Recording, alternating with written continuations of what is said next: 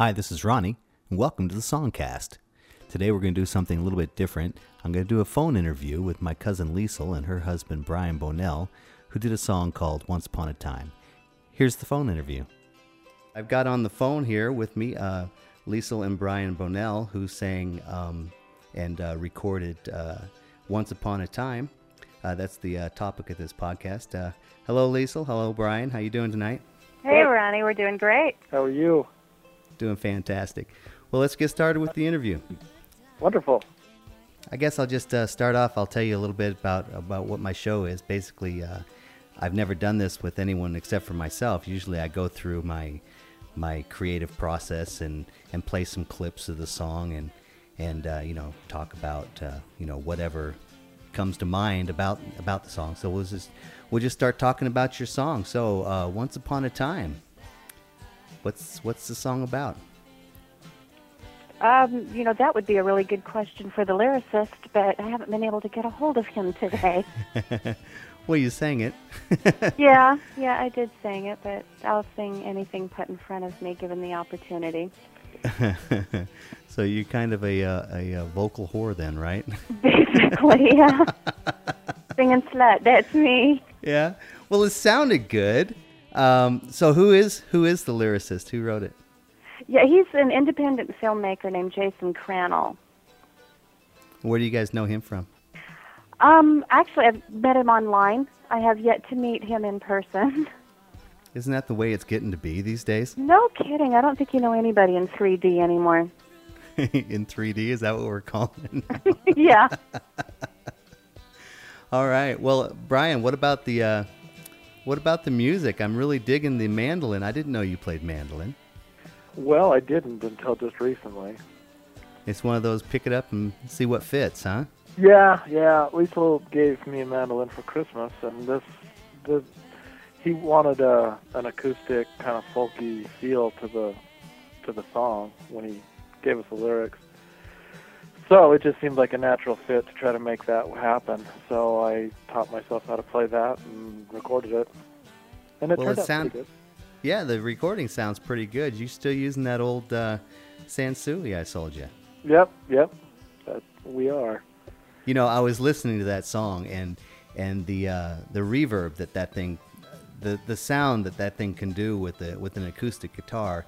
That's what made me fall in love with that mixer when I first heard it. Was that that jangly acoustic guitar sound that you could really get through it? It sounds sounds pretty good. Yeah, yeah.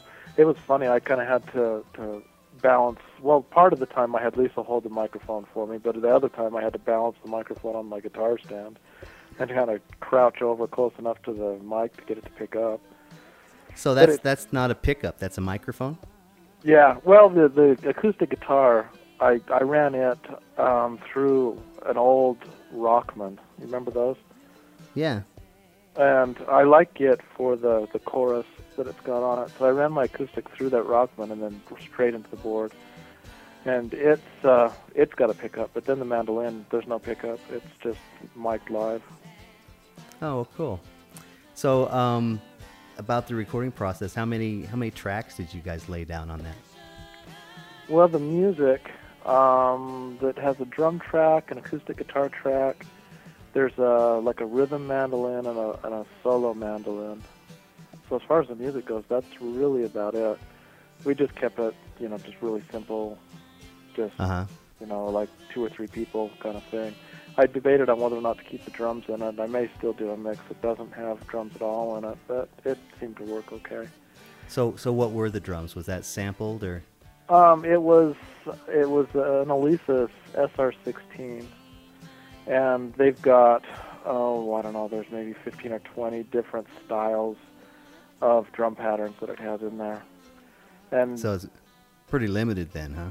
well, it's fairly limited. Each of the each of the styles has like an A and a B part to the rhythm, so you can hit a fill button and and, and hit B, and it'll fill into a different part. So it kind of makes it a little bit more versatile, but you kind of end up playing the drum machine like you would an instrument. Uh huh. And Liesl, the uh, vocals, how did you how did you record those? Uh, we did it on two separate tracks, trying to get two separate um, mind thoughts going with the lyrics, so that one was almost verbalized while the other was more internalized. I noticed how sometimes the uh, the vocal overlapped. If phrases would, would slightly overlap on that, and I was I was thinking that was two tracks. Right.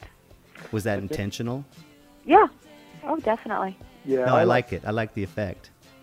I like to do that with with vocal phrasing, and it's a little difficult for the person singing because you're only singing like one and three or two and four. You don't get to really get the flow from beginning to end.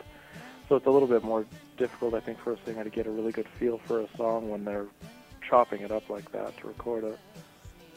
But she did a good job. So did you guys run into any hiccups or, or bumps along the way? Um, other than just the time frame of finding the time to be able to finish things out, but um, It can be hard. Yeah. But no, it, other than just trying to get a good mix in the end, I, I, I think it's a fairly decent mix. It's hard to, it's kind of hard to tell with what speakers we have to listen to it. Well, it sounds good in my earbuds. I've been listening to it a little bit this week, and uh, and it sounds good on my system. So I guess it uh, it transports well. Well, that's good to Um, hear. Yeah. So that's that's one of the things I I always find is when I'm recording to listen to it on as many uh, sources as I can, and and uh, it, it it transports well. That's it's good. I'm I'm kind of digging I'm kind of digging it. It's just kind of the the the whole jingle jangly guitar part and the the mandolin really really struck me as uh, I really like that. I didn't know you played mandolin. Yeah, it's a fun little instrument. I, I've, uh, it was a good excuse to learn how to play a new instrument. Yeah. Well, I've been trying to play some new instruments too, but it seems like time. You know, you just don't have the time to get to some of the stuff, and there's just so much to do. Yeah, exactly. Well, that's about all I had to uh, to uh, to ask you guys. Was there anything else that you wanted to add, or Well, no, it was just kind of a fun experience. It was something to be able to do with my wife that we really haven't had too much of an opportunity to do together. So it was interesting to be creative in that way together. Yeah, my first foray into the whole songwriting process entirely. So I really enjoyed it. well, I enjoyed listening to it, and I'd like to thank you guys, and uh, and uh, hopefully I can get this podcast up uh, sometime this week, and uh, let the masses, all four of you out there, listen to it. and and, uh, well, that's it. Uh, good night, guys. Uh, I guess we'll uh, talk. Sounds to you. good. Thanks, Ronnie. hmm Love you, Kaz. I love you too. Mhm. Bye later. now. You. Bye. Bye.